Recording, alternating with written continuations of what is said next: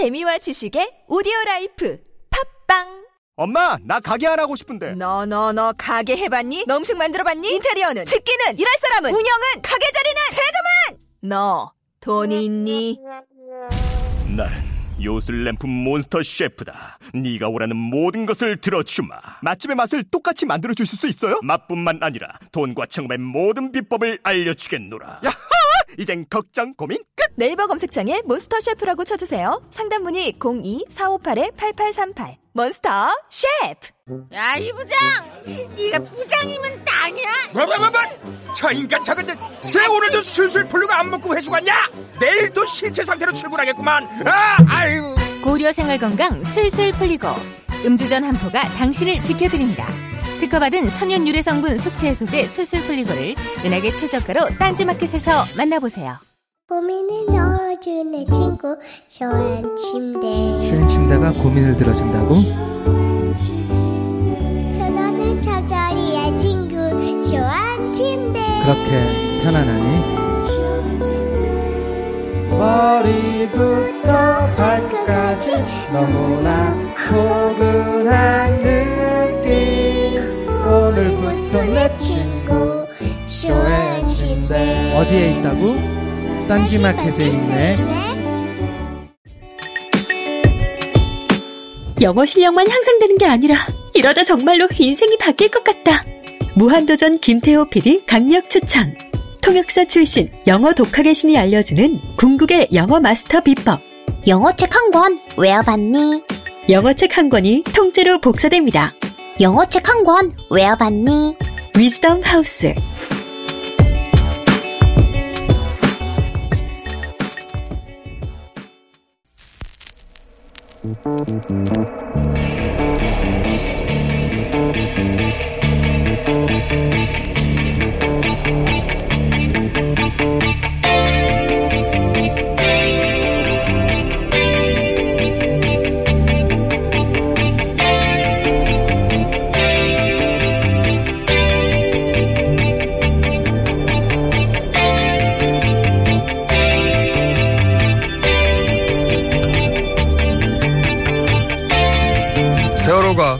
드디어 인양됐습니다. 다행이란 생각과 동시에 여러 의문이 듭니다. 탄핵 인용 불과 5시간 만에 인양 계획이 발표된 건 우연인가? 그리고 2주도 안 돼 인양될 수 있었던 배가 이렇게 오랜 시간 잠겨 있었던 건 정말 어쩔 수 없었던 건가? 박근혜 정권은 세월호 참사를 암덩어리처럼 읽었습니다. 세월호 문제 해결을 촉구하며 단식을 이어가던 유민 아빠를 돕기 위해서 동조 단식을 하던 사람들에게 김기춘 전 비서시장이 국민적 비난이 가해지도록 언론 지도를 하라는 지시를 했다는 게 고 김영환 업무 일지를 통해 드러났었죠. 어버이 연합은 단식 현장에 난입해 난동을 부리고 극우 커뮤니티에서는 단식 현장에 나타나 폭식 투쟁이라며 피자를 일부러 시켜 먹기도 했죠. 최순실 국정농단은 결국 돈 때문에 생긴 일입니다. 하지만 세월호는 사람 생명이 걸린 일이었죠. 다음 정부는 세월호 특검 반드시 해야 합니다. 죄질은 세월호 쪽이 훨씬 더 나쁩니다. 김원준 생각이었습니다.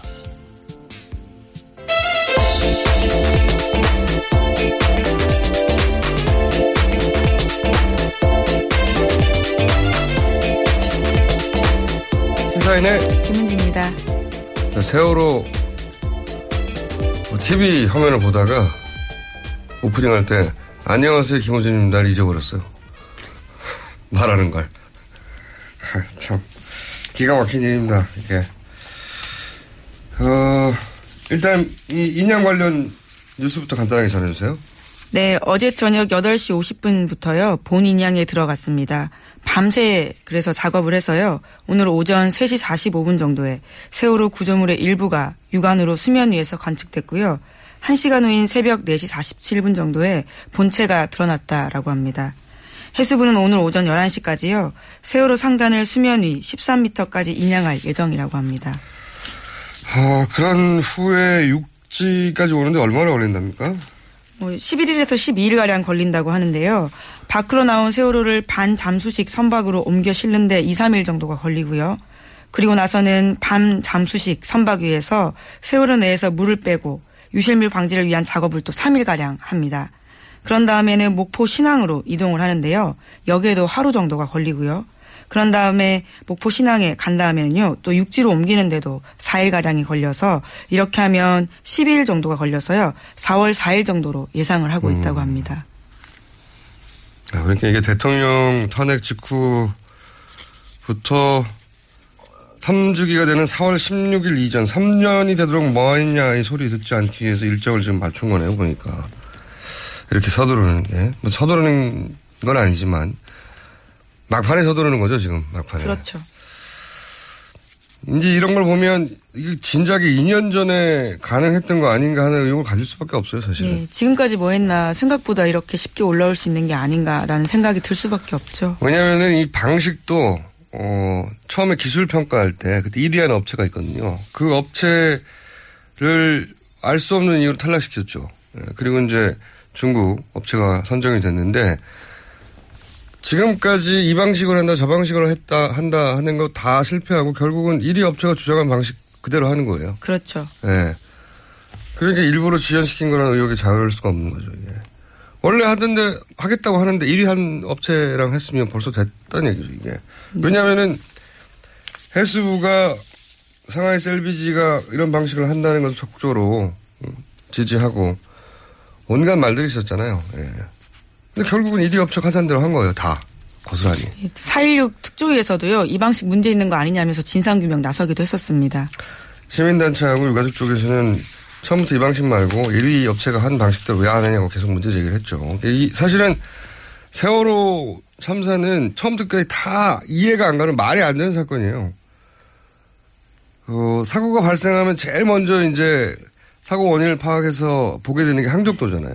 예. 항족도가 이게 단 하나의 버전만 있어야 됩니다. 당연히. 이게 디지털 정보가 여러 가지가 있을 수가 없잖아요. 배는 딱 하나의 계정으로만 갔는데. 정부가 그동안 내놓은 항족도 버전이 되게 많아요.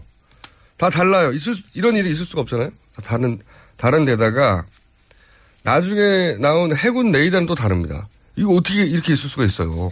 말이 안 되지. 거기서부터 말이 안 되는데 하여튼 침몰 과정 더 이상하고 침몰 과정만 이상했나요? 아이들을 뻔히 구할 수 있는데 안 구했잖아요. 너무 이해가 안 가고 그리고 나서 배가 가라앉고 나서 이제 업체 언딘이었죠. 오랜만에 얘기해보네요. 언딘이 했던 군안 작업도 이해가 안 갔고, 언딘의 선정 과정도 이해가 안 갔고, 그리고 그 이후에 벌어진 정부의 대응도 말이 되는 게 하나도 없었고, 특히 그 구조 실패가 유병, 유병원 씨, 어, 개인 비리 인 것처럼, 유병원 씨한테 포괄적 관리 책임을 물을 수 있을 부분이 있을지 모르겠, 모르겠는데, 구조 현장을 지휘한 게 유병원 씨는 아니거든요. 그렇죠. 해경, 해수부 이런 쪽은 다 책임을 거의 빠져나갔습니다. 그러니까요. 아이들을 구할 수 있었는데 못 구한 책임이 유병원 씨한테 있는 게 아니, 아니란 말이죠.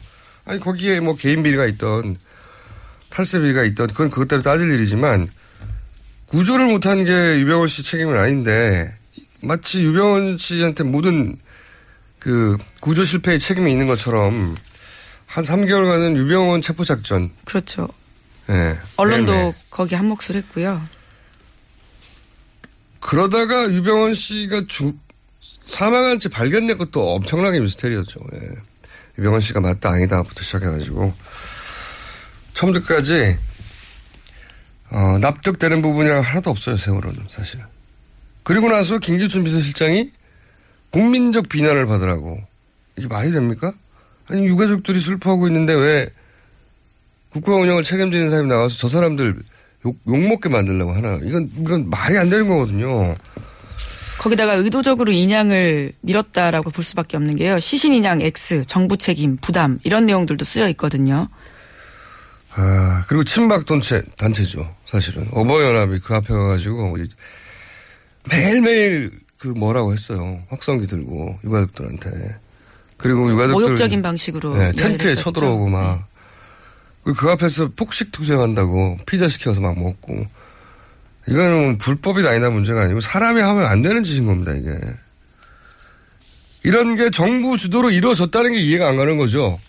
아니, 왜 정부가 이 위로, 위로를 100만 번 해도 모자란 판에 유가족들을 이렇게 범죄자로 만들고 뭐 돈 때문에 그런다느니 아, 이건 정말 나쁜 자식들이에요. 이건 제가 보기엔 끝까지 책임을 물어야 한다고 보고요. 어, 다 차단해서 특검도 해야 된다고 봅니다. 아 참나. 인양도 마찬가지죠. 끝에 지금 말 좀 들었다시피 이게 이게 어떻게 탄핵 인용이 되고 5시간 만에 발표가 되냐고요. 뭐 이상하잖아요, 타이밍이. 3년 기다려가지고 탄핵 인용되고 5시간 후 발표. 네, 1073일 걸렸습니다. 그리고 탄핵 인용되고 나서 5시간 만에 발표한 다음에 약간의 어려움은 있었지만 2주 이내에 지금 된다는 거 아니에요, 지금. 야, 말이 안 되는. 처음부터까지 이해되는 구석이 하나도 없어요, 저는 세월호는.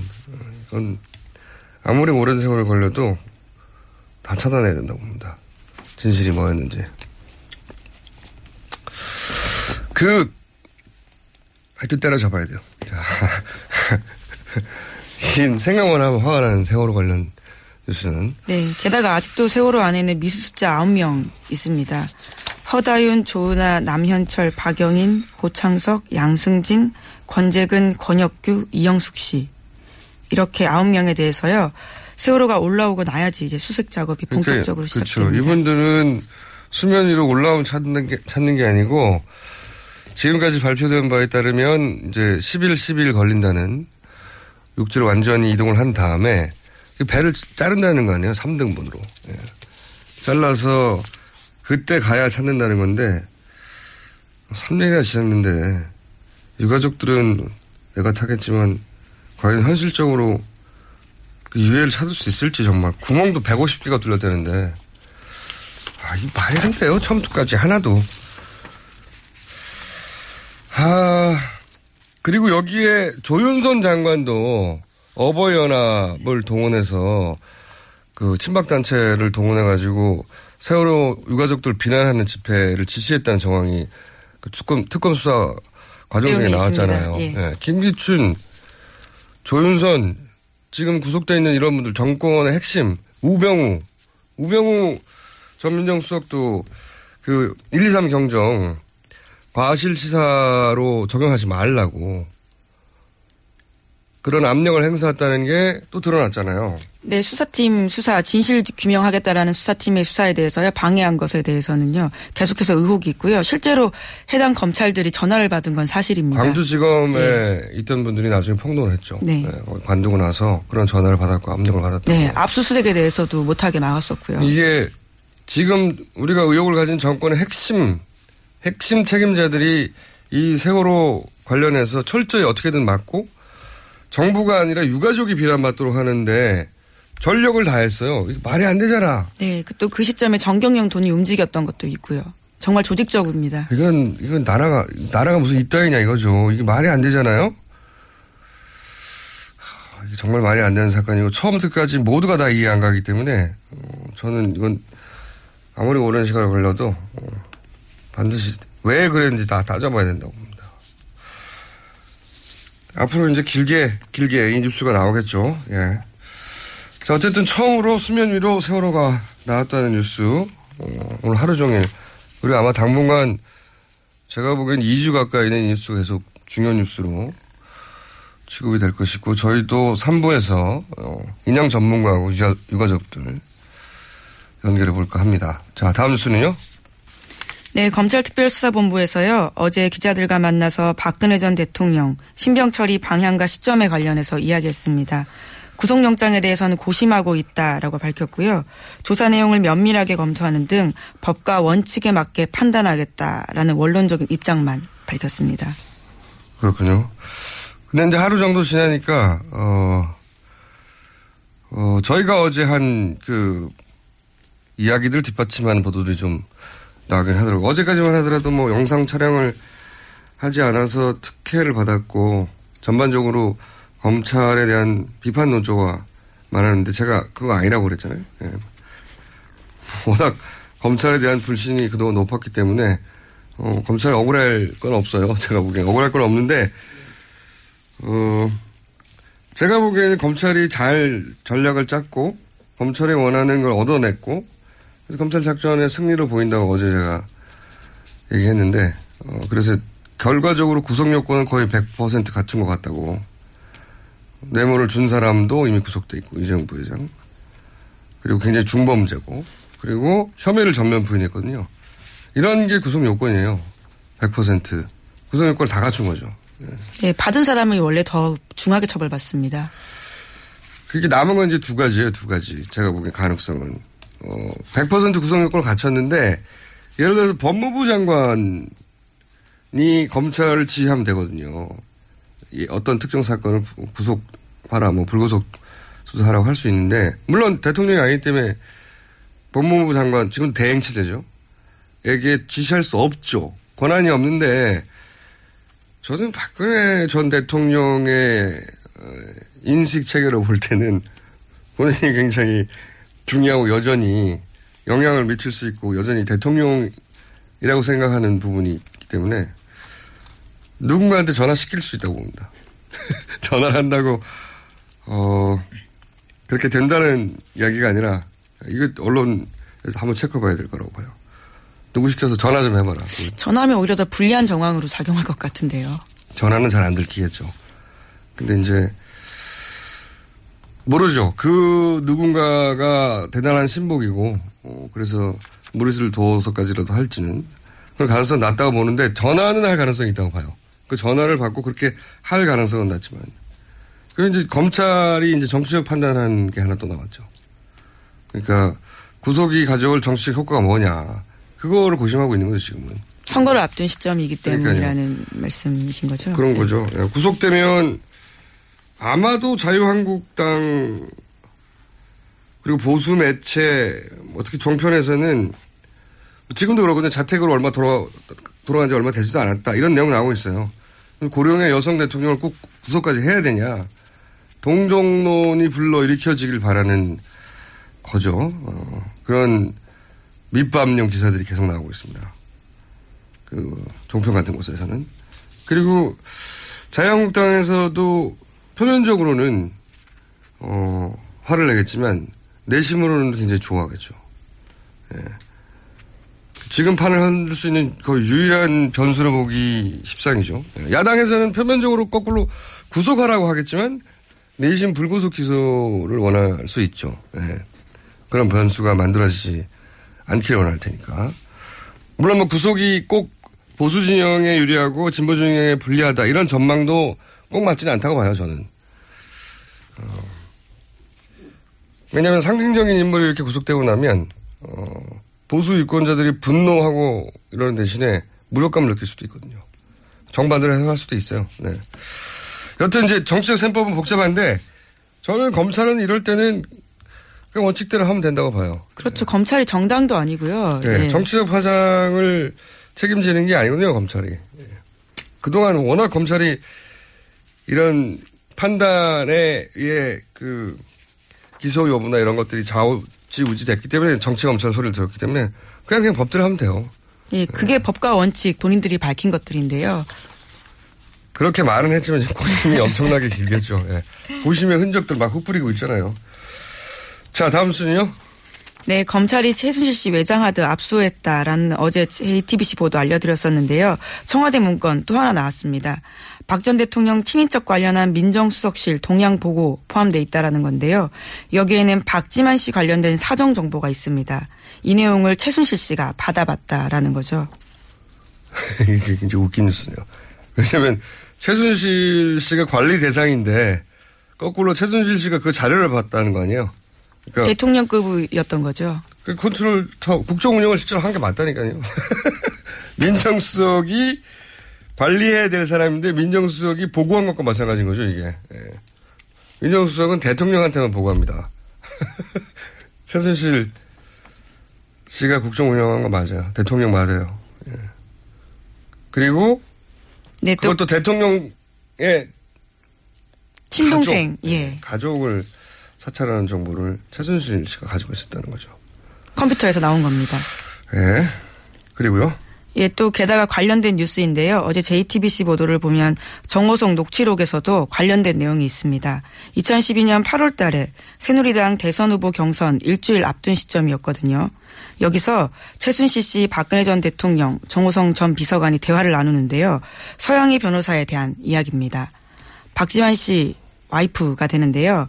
서양희 변호사를 쳐내야 한다라는 취지의 이야기를 최순실 씨가 서양희 변호사 박지만 씨의 부인을 쳐내야 한다는 예, 취지의 합니다. 이야기를 하는 거죠. 측근 비리 방지를 위해서. 측근 비리의 제왕이면서 예. 이 세계사에도 드문 제왕인데 본인이 예. 측근 비리를 이유로 박지만 씨 부인을 쳐내야 한다. 예. 이런 거겠죠. 박, 만약에 박근혜 대통령이 대통령이 된다면 박지만 회장이 어, 박근혜 대통령에 가질 영향력을 사전에 차단하겠다. 나- 내가 다 먹어야 된다. 이거, 이런 거죠. 예. 그러, 그래서 더더욱이 박지만 회장에 대한 사찰 정보도 계속, 어, 받으려고 했던 것 같고, 네. 자기가 다 먹는데 방해가 되는 유일한 인물을 박지만 회장으로 본 것 같아요. 최순실 씨는. 그래서 철저하게 그 부인까지도, 어, 측근 비리 방지 차원에서 측근 비리는 나 혼자 해야 해. 이런 거죠. 예, 그 녹취록에 보면 이런 말이 나옵니다. 측근 비리 방지 제도 보여줘야 한다. 박 전 대통령 친인척 재산 공개하는 게 어떻냐. 이런 제안까지 합니다. 여기서 여기서 치는 척은 박지만 씨가 되는 거죠. 예. 박지만 씨 재산 다 공개하고 부인은 근처에 못 오게 하고 철저히 쳐내라. 측근 비리 문제된다. 자기가 다 먹겠다는 거죠. 예. 결국 성공했죠. 그래서 자기가 다 먹은 거 아닙니까? 자 다음 뉴스는요. 네. 어제 문재인 전 대표가 MBC와 관련된 발언을 했는데요. 그것은 그제 MBC에 가서 한 토론회에 관련된 겁니다. 토론회에 가서요. 이렇게 이야기했습니다. MBC가 심하게 무너졌다고 생각한다. 옛날에 자랑스러웠던 MBC 모습 어디 갔나. 라면서요. 공영방, 공영방송의 공공성, 언론의 자유 회복이 시급하다. 이렇게 지적했습니다. 또 적폐청산 가운데 가장 중요한 분야가 언론 적폐다라는 이야기도 했습니다. MBC가 언론 적폐라는 얘기를 한 거죠 이게. MBC가 가만히 있을 수가 없잖아요. 네, 같은 날 보도, 반박 보도했습니다.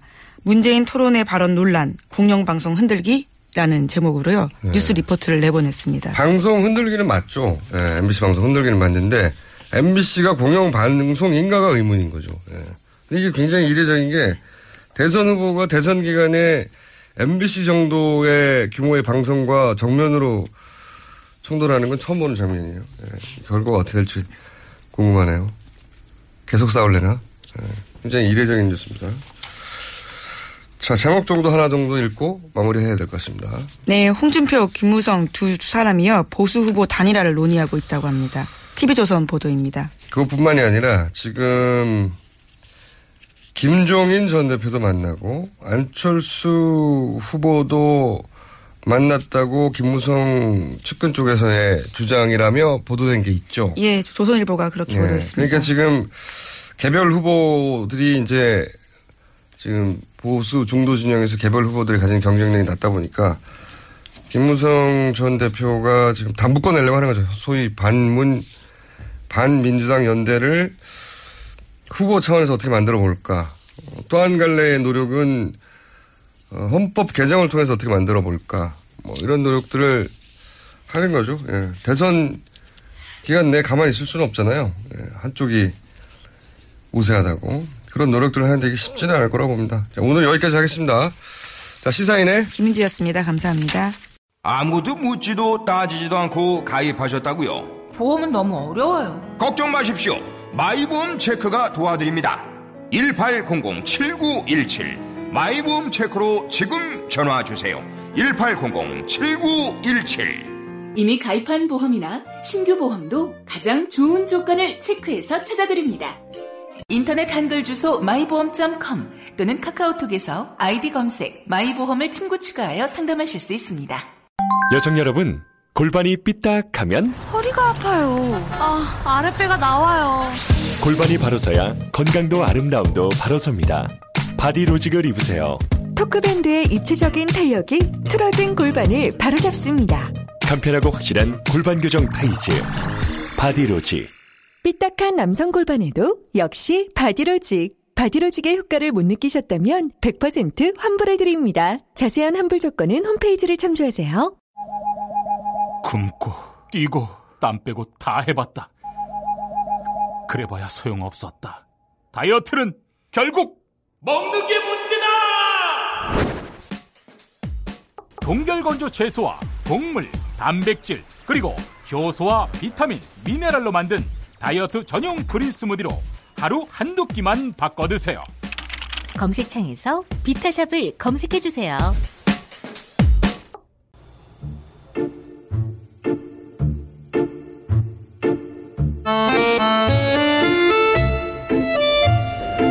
자, 가장 인기 있는 코너죠. 바른정당의 김성태 사무총장님 나오셨습니다. 예, 안녕하세요. 김성태입니다. 더불어민주당의 안민석 의원님 나오셨습니다. 네, 안민석 의원입니다. 두 분이 나오시는 내부자 둘 코너. 자, 안민석 의원님이 일단, 어, 어, 지난주에 홈런을 하나 치셔가지고. 네. 대단한 홈런. 대단한 홈런이었죠, 사실은. 뭐 아무도 생각하지 못했던 거를. 그렇습니다. 정말 안민석의 의원의 입에 뭐 그냥 대한민국 사법부에 그냥 재판부에 담당 판사가 바뀌는 이런 상황이 됐어요. 그러니까 삼성 이재용 부회장 사건 가장 큰 사건 중에 하나의 담당 부장판사가 재배당이 됐습니다. 제 의원회관 625가 박근혜 대통령이 쓰던 방이지 않습니까? 그분이 받아야 됐던 우주의 길을 제가 다 받으니까 이런 것들이 오늘 아침 아침 되면은 눈 뜨면서 네, 또 생각이 나고 연결이 탁탁탁 되고 그런데 문제는 재밌는 것은 저는 그 주심 부장판사를 교체하라고 주장한 적이 없어요 지난주에 그냥 이러이러한 관계라서 공정한 재판에 의심된다라고 했어요. 그 말이 교체하라는 재배당 하라는 얘기죠. 아, 저는 결코 그렇게 한 이야기. 좀 재배당 된 게 마음에 안 드십니까? 어 근데 왜 재배당 했는지는 모르겠어요. 하루 만에 네. 재배당을 했는데 스스로 물러갔다고 스스로 재배당을 요청했다고 제가 파악을 해 보니까 네. 해방 이후에 이렇게 야, 야당 국회의원이 이야기를 해서 판사가 재배당된 게 해방 헌정사상 최초 아니 그 당군 이래 처음이라 처음이라 당군 이래 처음이라고 저, 저 말은 이제 자아자찬인데 그렇죠. 그만큼 네. 이제 우리 안민석 의원의 그런데 한마디 이게요 한마디가 이게 큰 이제 사회적 뭐 파장을 일으킨다는 파장을 일으키고 이 주심 판사의 방망이에 따라서 이재용이가 무죄가 되느냐 무기징역이 되느냐지 않습니까? 음. 그러면은 박근혜도 똑같은 결과거든요. 그러한 주심 판사가 어떻게 최순실 쪽하고 관련 있는 사람이 배정이 됐는지 우연이라면 엄청난 우연이긴 제가 하죠. 일주일 전에 말씀드렸지만은 이게 우연의 일치일지 아닐지 대해서 우린 대한민국의 정의로운 기자들이 취재를 해야 돼요. 근데 제가 알기로 네. 각 언론사에서 몇몇 정의로운 기자들이 취재를 했어요. 네. 근데 데스크에서 취재해서 뭔가 나온 게 있답니까? 그것을 저하고 맞춰보니까 거의 비슷해요. 비슷한데, 네. 어, 데스크에서, 데스크에서 좀 세게 이걸 막는 것 같아요. 그왜 막는지는 아마 각 언론사에서 삼성으로부터 이 광고를 많이 받는 모양이죠. 아니 이제 매주 수요일 날 오후 되면은 네. 국회 출입하는 많은 제가 좀 친분 있는 기자들 중에는 안민석 의원이 내일 아침 방송에서 또 무슨 이야기를 꺼낸대요. 이렇게 묻는 기자들이 있어요.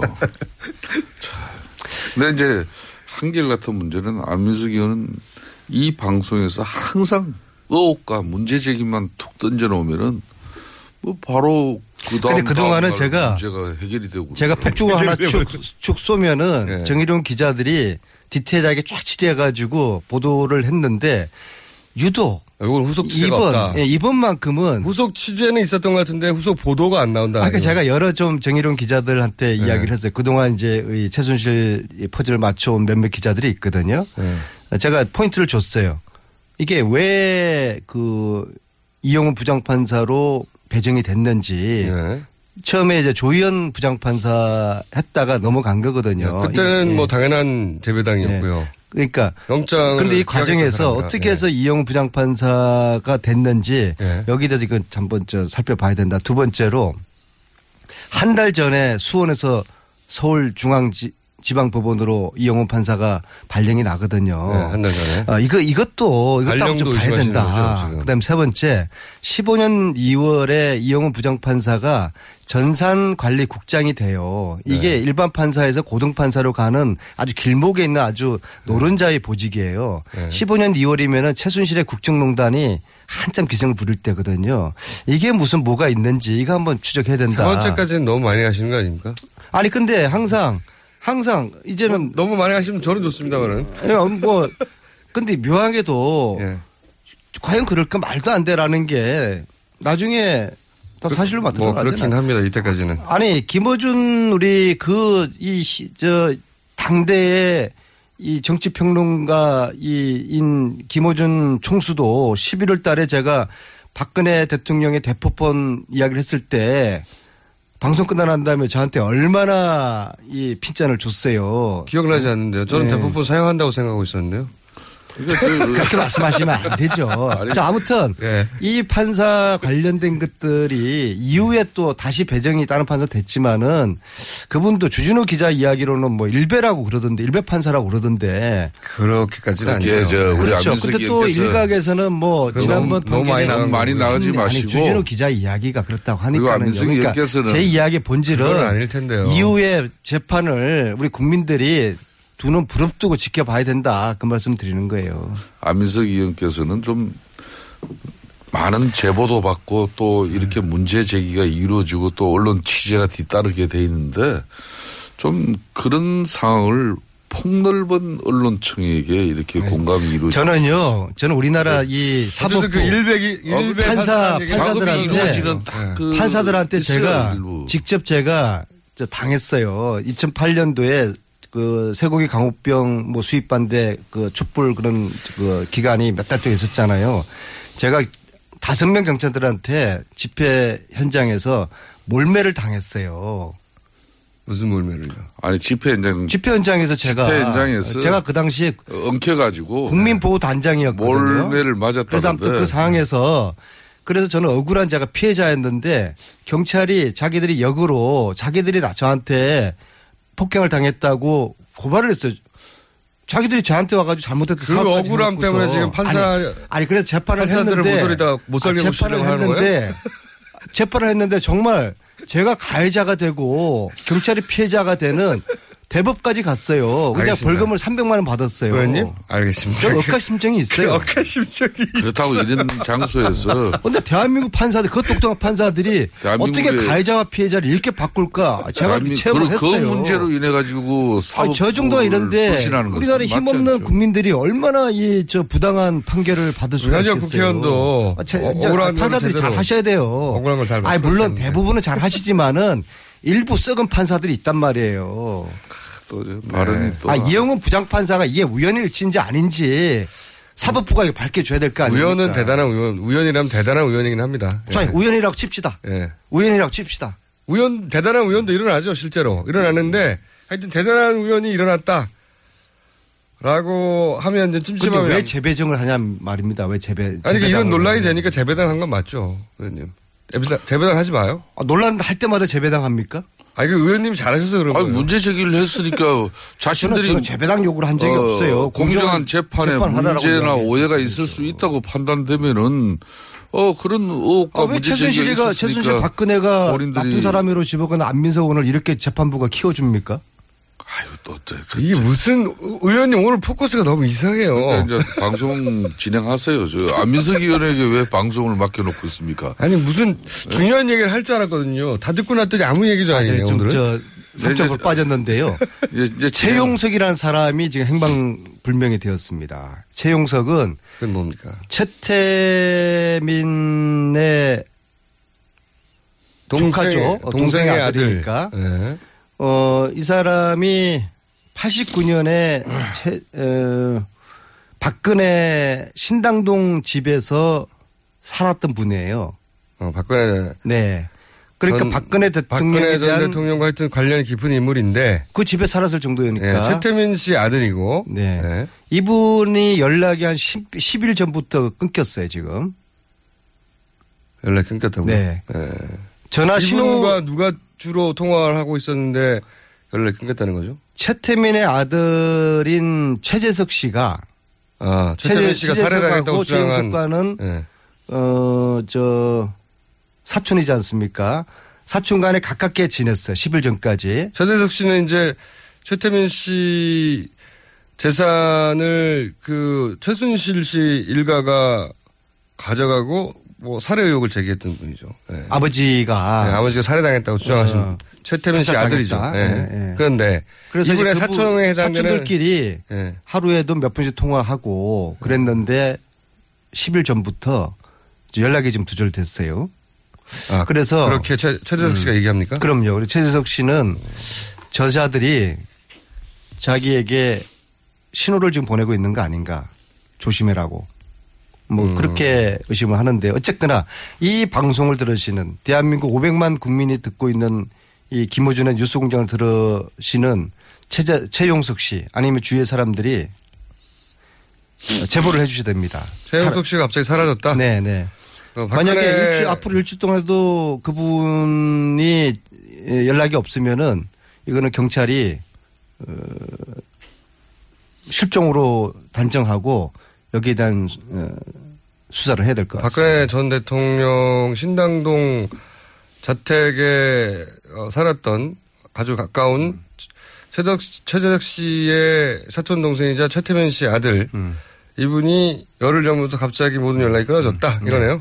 그리고 최재석 씨도 그렇고 조용래 씨 조순재의 아들 예. 임선희의 그 손자가 되는 사람이죠. 최태민 씨의 부인의 어 임선희 임선희의 아들이 어보다들이죠. 조순재의 아들. 예, 예. 그러니까 아, 전- 복잡해요. 전 남편의 아, 그러니까 이게. 가게가 복잡한데요. 그러니까 목, 목에 예, 목에 조용래. 쪽에 또 하나의 쪽에- 가족이라는 책을 최근에 썼지 않습니까? 목에 쪽에 왼손자. 조용래 씨, 예, 그다음에 씨. 최재석 씨, 예. 또뭐 고영태, 예. 노승일 이 내부자들이잖아요. 이 국면에서 이 예. 내부자들이 내부 고발자들 어, 굉장히 신변의 위험을 느끼고 있어요. 그렇게 파악이 예, 되셨어요. 그래서 저희들이 아, 물론 저도 아, 마찬가지예요. 그 중에 안민석 의원 자신도 아, 포함되고 저- 저도 있다고 느끼죠. 상당한 밤에 밤길 혼자 다니면은 신변의 별 생각이 다 들어요. 그래서 혼자 그런 생각을 하시는 거 아니고 뭔가 실제로 아, 신변을 그렇게 위협을 느끼는 거죠. 각자들이. 그래서 이 이런 느끼 위협을 느끼는 사람들이 수일 내로 모여서 네. 서로가 지금 뭐 느끼고 있는 현실적으로 최수식 씨 같은 경우에도 미행을 당했다고 그러더라고요. 뭐 그런 얘기는 노승일도 당했다고 그러는 거 아니겠습니까? 노승일 씨도 여러 저도 차례. 이상한 일을 최근에 겪었고요. 그래서 서로의 좀 이 상황들을 공유하면서 공동 대처를 할 필요가 있다는 그런 지금 결론을 가져가고 있습니다. 알겠습니다. 안민석 의원의 공동 대처는 또 다른 또이 정보나 아, 이 신변의 위험을 아, 이런 느껴보지 않은 사람들은 상상하기 또 어려워요. 얻기 위한 하나의 수단이고 왜냐하면은 저는 정권이 바뀌면은 제일 처음에 해야 될 게 오촌 살인 사건에 대한 이 수사를 다시 해야 된다고 생각합니다. 신변 위협을 느껴보지 않은 사람은 절대 이해 못한다는 말은 저는 이해합니다. 어, 아니, 안민석 김총수도 저도 4년 이해합니다. 전에 파리에서 이렇게 느꼈던 거 아니에요? 그래서 의원은 거 아니에요? 100일 실질적으로 동안. 아, 뭐, 외국에 나와도 지금 호텔 방에서 잠을 제대로 자지 않고 지금 러비에서 새벽에 나와가지고 이렇게 잠자는 그런 사실도 있어요. 그런 어, 정도로 본인이 불안해하죠. 예. 그건 제가 확인도 하고 있어요. 저도 느껴요. 사건 할 때, 그뭐 두바이 가서 할 때 하여튼 안 가까운 분들은 모르는데 무서워요 실제. 예. 소리 소문 없이 이 사망한 분들을 눈앞에서 이제 확인 여러 차례 확인하다 보면 저희들이 최용석 씨를 이 뉴스공장에서 한번 찾아봅시다. 하여튼 뭐 안민석. 의원이 또 아주 기획적으로 공안 정국을 이렇게 공안 정국은 형성하는 아니고. 그런 의도는 아니겠죠. 지금은 뭐 공안 공황정국은 공안은 힘 있는 자들이 그렇죠. 하는 건데. 그러니까 지금은 정부에서 공안 저 정국이 같은 없어요. 뭐 예? 무줄도사 나부랭이가 무슨 공안정국을 조성하겠습니까? 자, 하여튼 이재명 부장판사에 관련해서는 후속 취재가 있었으면 좋겠다는 얘기. 예. 거기까지고죠. 그죠? 아, 당연하죠. 예, 거기까지고요. 아, 세월호 관련해서는 저희가 3부에서 다루긴 할 텐데 세월호 관련해서 한- 한마디씩 하실 내용 어, 없어요? 저는 간밤에 거의 잠을 제대로 이루지 못했는데 어, 특히 그 지역구 우리 박순자 영 같은 경우는 팽목항에서 예. 나를 세우고 있었어요. 그리고 동료 위원으로서 문자도 주고받으면서 네. 어, 세월호 인양 현장 상황에 대해서 좀 어, 공감도 같이 나누고 있었습니다. 참 하늘이 도와서 이 바람, 파도, 물살 이 세, 세 박자가 지금 맞아 떨어져 가지고 지금 이제 완전한 지금 이제 인양이 이루어졌지 않습니까? 이제 앞으로 바지선에 옮겨 가지고 한 열흘 정도 또 목포 신항까지 이렇게 무탈하게 어, 세월호가 이렇게 어 운반이 되어지고 또 이게 무트로 끌어올리는 과정까지 아직까지 어, 안심할 수는 없지만은 그래도 1073일의 기다림은 어, 결국은 어, 우리의 바람대로 이렇게 이루어졌다는 일이죠. 이제는 어, 선체조사위원회가 어, 선체에 대한 이런 조사를 또 면밀하게 하고 또 한 점 오후 없이 어, 세월호 수습에 관한 좋은 교훈을 남겨야 될 그런 문제죠. 이 시기가 탄핵 인용 직후에 이 인양 계획대로 발표되고 진행되는 게 좀 의심스럽진 않습니까? 아, 그래서 이 맨 처음에 네. 그동안 일부러 안 지금 사상 대한민국의 조선업은 네. 세계 1위입니다. 기술은. 네. 그런데도 불구하고 인양 업체를 국제 입찰로 통해 가지고 어, 중국 업체가 선정된 것은 그만큼 우리 정부 해수부의 입맛에 따라서 어, 세월호 인양에 관한 어떤 국민적 또 의혹이라든지 네. 문제가 발생할 수 있는 그런 걸 이제 없애기 위해서 그랬다고 그래요. 저는 그런데 한편으로는 오늘 새벽부터 쭉 보면서 요즘 중국하고 이제 사드 보복 문제로 상당히 어려진 그런 어, 중국 관계를 볼 때, 어, 우리 조선업 기술은 충분하게 이 세월을 인정할 수 있는 여력이 되는데. 조선업하고 이제 뭐 인양 기술하고 좀 다르다 하더라도. 아, 뭐 그렇지만은. 하더라도 저는 이제 시점이 너무 우리 세월호의 이제 인양이 왜 중국 업체에서 이루어지냐 이런 좀 안타까움이 있었습니다. 그런데 이 시기 가지고. 네. 너무 우연이지 않습니까? 아니 뭐 박근혜 대통령이 만일 탄핵이라도 이루어지지 않은 상황에서 기각이었으면 발표됐을까요? 당시간에. 어, 뭐 그게 이런 뭐 인양 시점이 결정되어지고 인양이 이루어진다 그러면은 또 그런 혹한 의문을 가질 수도 있겠지만은 전혀 그럴 상황은 아니라고 봅니다. 근데 이 정권은 네. 국민들을 우습게 알아요. 지난 3년 동안 세월호 인양을 방해했던 그런 세력들이 존재하지 않았습니까? 존재했죠. 네. 그리고 박근혜 전 대통령이 검찰에서 조사받고 나왔지 않습니까? 네. 그것도 국민들을 우습게 하는 거예요. 돈을 준, 뇌물을 준 이재용은 구속돼 있는데 돈을 받은, 받은 사람은 풀려났다? 구속영장 청구되겠죠.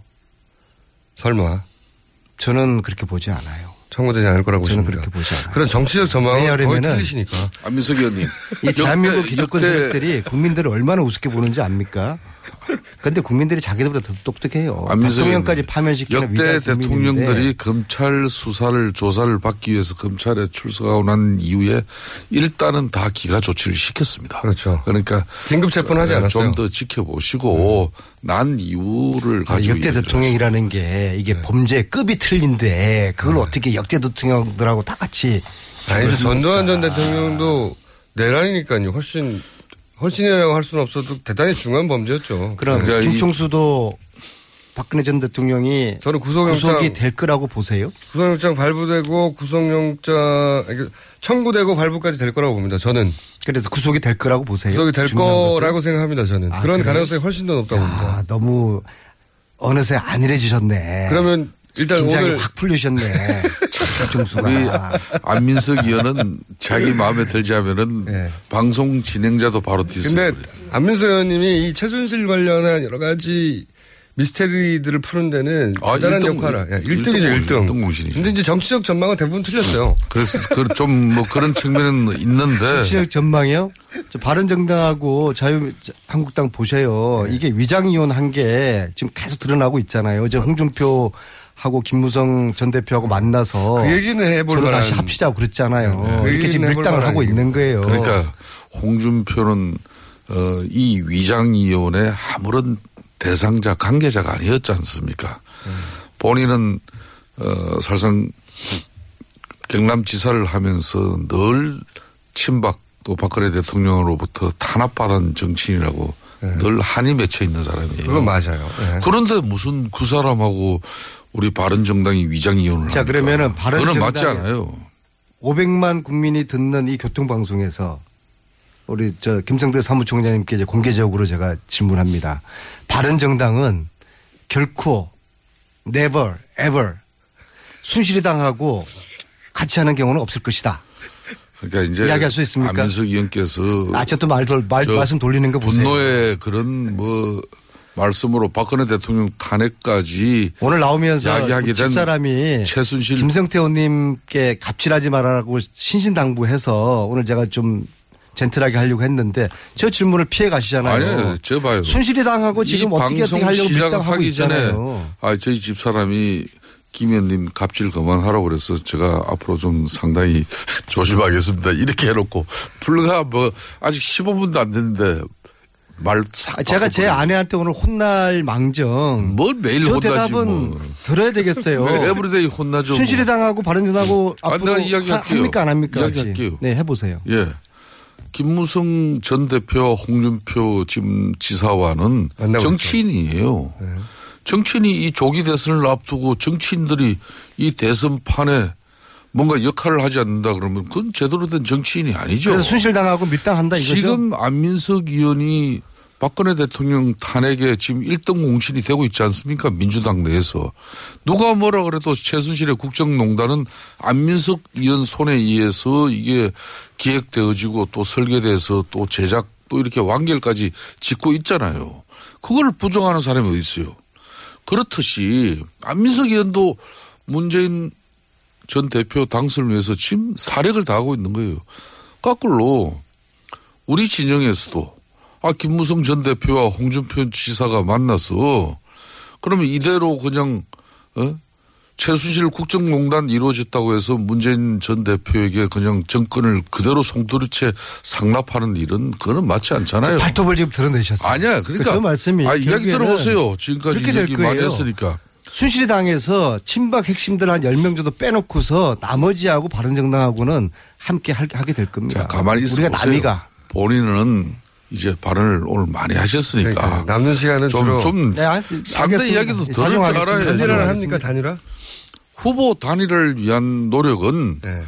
비단 홍준표 후보 자유한국당만 하겠습니까? 그러니까 바른 정당 국민의당 안철수 후보를 비롯한 그뭐각 당에서 대선 후보가 선출되어지고 나면은 지금 현재 어 여러 행태로 정치 지행이 이제 바꿔지고 지금 어떤 행태로든지 작년 4.3 총선 이후에 대한민국 정치 지행과 국가 권력은 연정 시대로 가고 있어요. 연정 시대로 가는데 당연히 대선 특훈다나 이 조기 대선을 앞두고 후보자들 간에 후보자 단일화 문제는 이건 너무나 당연한 일 당연히? 이제 의논이 될 텐데 제 말은 그 한국당 예를 들어서 홍준표 의원과 후보와 바른당 예를 들어서 지금 현재 1위인 그 유승민 후보가 단일화할 가능성은 얼마나 된다고 보십니까? 뭐그 저는 저는 그 문제는 또 28날 3월 28날 바른 정당에서 후보가 선출되어지고 난 이후에 후보 자신도 상당한 부분 어, 결심을 가지고 판단하는 문제지만은 바른 정당의 대체적으로 원들은 어, 네. 어떻게든 단일화해야 된다. 아, 이 지금 현재 이 조기 대선 정부에서 어, 후보들을 대한 제대로 된 검증과 또 문재인 후보의 일방적인 독주, 최순실 국정농단의 이런 가시를 문재인 전 후 대표가 일방적으로 혼자만 따먹는 그런 행상은 국민들에게 이 검증 문제도 발생하는 것이고 대선 이후에 국가 권력 구조를 유독 문재인 전 대표만 지금 개헌을 대선 이후로 넘겼어요. 저 더듬거리, 더듬거리면서 하시는 저 말씀 속에 오늘 마수가 드러났어요. 그러지 마세요. 꼼수 부리지 마시, 마시고요. 아니 꼼수는 전쟁은 그쪽이지. 총칼로 하지만 정치는 명분으로 하는 겁니다. 지금 순실이당하고 바른정당이 다 후보 단일하는 게 국민들에게 어떻게 비춰지겠어요? 그렇게 최순실의 국정농단은 재앙적 대통령제 때문에 이런 문제가 발생했다고 주장하신 분이 안민석 의원이에요. 그러면 이번 최순실 국정농단과 박근혜 대통령 탄핵의 교훈은 이 국가 권력을 재앙적으로 유지하는 걸 이게 우리가 개헌을 통해서 바꿔내야 되잖아요. 근데 그걸 어? 대선 전에 이 조기 대선 전에 할 수도 있지만은 이미 사실상 이번 조기 대선에서 거의 8보 능선을 넘고 있는 문재인 전 대표의 당선이 확실시 되는 시점이니까 지금 안민석 의원을 비롯한 많은 분들이 굳이 대선 전에 이 개헌을 할 필요가 있겠냐. 알겠습니다. 대선 이후에. 판단하자는 건데 이 말은 한마디로 문재인 전 대표도 유일하게 패권 정치가 이제 박근혜 대통령 패권 정치는 이제 거의 멸망 단계예요. 남은 패권 정치는 문재인 전 대표의 이 패권 정치를 걱정하는데 이걸 또 제한, 제왕적 대통령제로 뒷받침하겠다는 것은 저는 대단히 우려되죠. 네, 그리고 이 방송 마치기 전에요. 제가 일배 판사라고 표현했던 부분이 좀 가했던, 표현입니다. 예, 그- 그건 뭐 그 농담처럼 마시고요. 얘기를 가지고 예, 진짜 예. 참 진지하게 말씀하시면은 그래서 아무튼 제 받고, 예. 공정한 재판. 예, 새로운 판사께서 그렇죠. 국민들이 보기에 아 참 공정하다라는 어 그런 국민들이 또 생각할 수 있도록 생방송도 사과는 아니고요. 아무튼 공정한 재판, 공정한 재판 안민석 이것을 정말 간절히 부탁드립니다. 안민석 의원이었습니다. 3부에서 뵙겠습니다.